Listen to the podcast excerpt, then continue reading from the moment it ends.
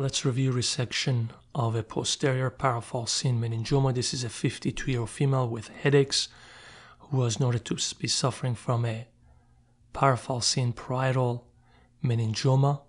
You can see the posterior location of this meningioma relative to the local anatomy. The inferior border of the tumor appears to come in contact with the vein of Galen and its junction with the straight sinus.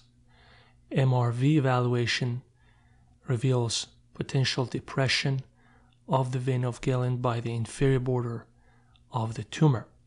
My operative strategy involved performance of a right-sided parietal parasagittal craniotomy, devascularization of the tumor from the falx, debulking of the tumor, followed by its dissection away from the brain.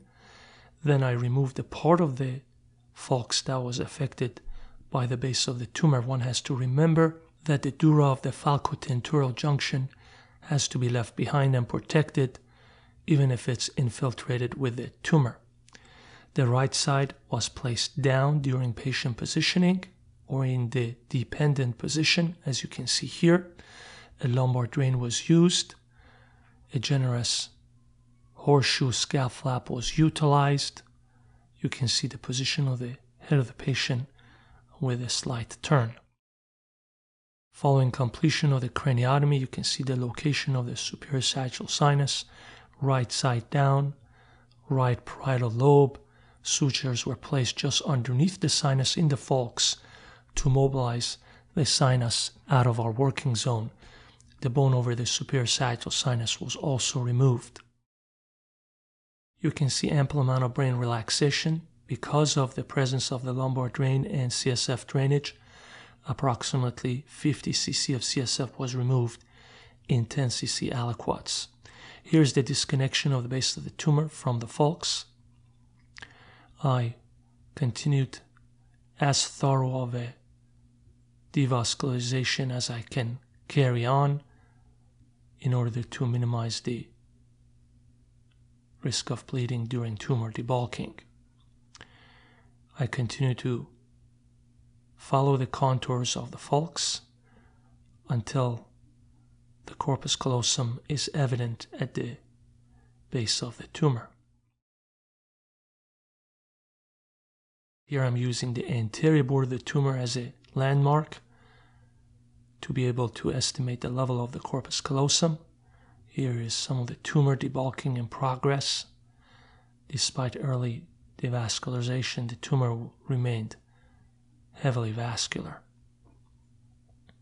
Piecemeal removal of the tumor is accomplished. Next, the capsule of the tumor is mobilized away from the medial parietal lobe.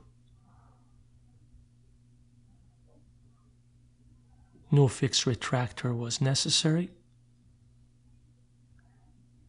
Tumor is being removed piecemeal. Another piece of the tumor resected. Now that most of the tumor is removed, I attempted to remove as much of the affected falx as possible. Here's the contralateral medial parietal lobe. Working more inferiorly, the inferior sagittal sinus is disconnected. One has to be careful to evaluate the importance of the inferior sagittal sinus in tumors that more specifically affect the superior sagittal sinus on preoperative MRV evaluation. Again, this tumor did not affect the superior sagittal sinus, so transection of the inferior sagittal sinus was not a concern. Now I continue to extend my incisions on both sides, again protecting the falcotentorial junction. The junction was located there. However, there were some venous lakes more anteriorly these venous lakes have to also be protected, and I try to use bipolar coagulation to preserve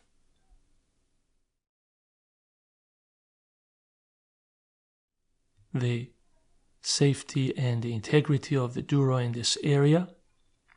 However, the bleeding was quite uh, vigorous, and I had to use pieces of thrombin soaked gel foam to seal off the bleeding in these areas. But again, neuronavigation was recruited so that um, I can carefully localize the location of the falcotentorial junction and avoid any injury to the important veins in this area. Here is a piece of cotton that was used to control the bleeding, and the venous bleeding appeared quite vigorous in this area. Ultimately, I was able to achieve hemostasis using bipolar electrocautery. I felt that is the most posterior extent of my dural incision. Here's a piece of dura that was left over the falcotentorial junction. Last connection of the affected dura is being handled.